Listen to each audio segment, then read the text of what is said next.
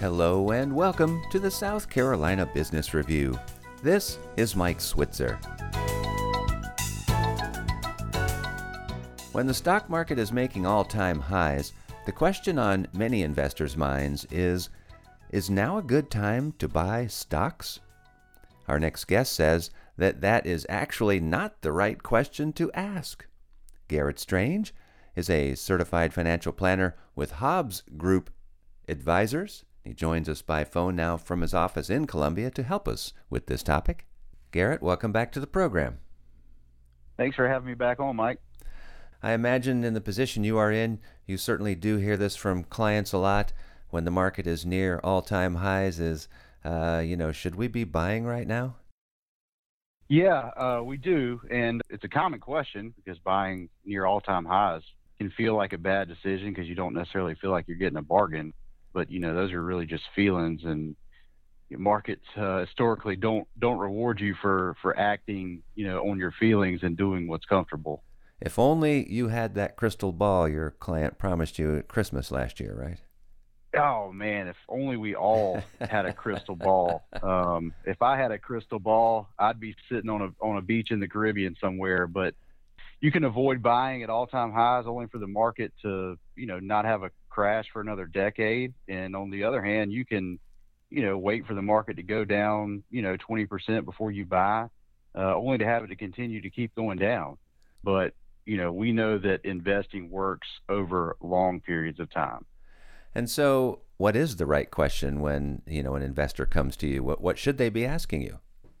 Yeah, I mean, what the right question is is what is an appropriate investment allocation for me? Having a, a goal for your investments, a purpose for why you're investing money in the first place. You know, have an asset allocation that allows you to reach those goals, but doesn't force you to sell or panic when markets don't cooperate because we know they don't always cooperate.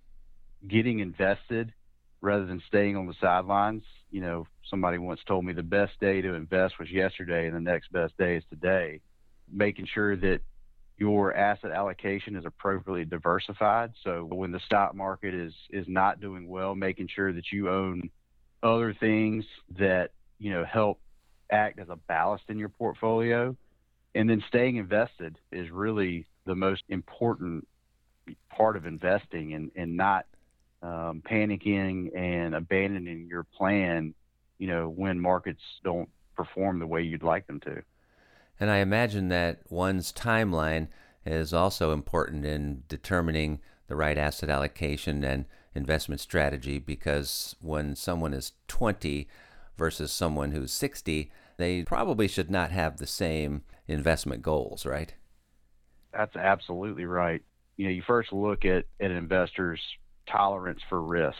Next, you look at the time horizon. So, how far out do we have until we need to use this money or need to potentially start tapping into this money? And then, what are the investors' circumstances? What are their resources outside of, of this investment? What is their income? You know, those things also play a part in appropriate asset allocation. In your experience as an investment advisor, give us an, a real world example of the mistake one can make in timing, trying to time the market. Yeah, you know, if you miss just the 10 best days of market returns, this was, you know, from a period of 2003 to 2022, missing just the best 10 days of market returns resulted in a portfolio value of 50% less than staying invested. Um, and a lot of times, the best days in the market occur in very close proximity to the worst days in the market. So, like six of the seven best days in the market from 2003 to 2022 occurred the day after the worst days. Um, so, you know, oftentimes you get out of the market um, because you know you typically react to a bad day, and the market turns around and has you know a great recovery, you know, in very close proximity to those bad days. Um, so that's why it's important to to stay invested and and not try to time getting in and getting out of the market because it is it is a fool's game to try to play. Well, Garrett, great information. Thank you so much for spending time with us today. Thank you, Mike. Garrett Strange is a certified financial planner with Hobbs Group Advisors in Columbia. Remember, you can hear this show again at our webpage, southcarolinapublicradio.org. And you can find us wherever you find podcasts. With the South Carolina Business Review, this is Mike Switzer.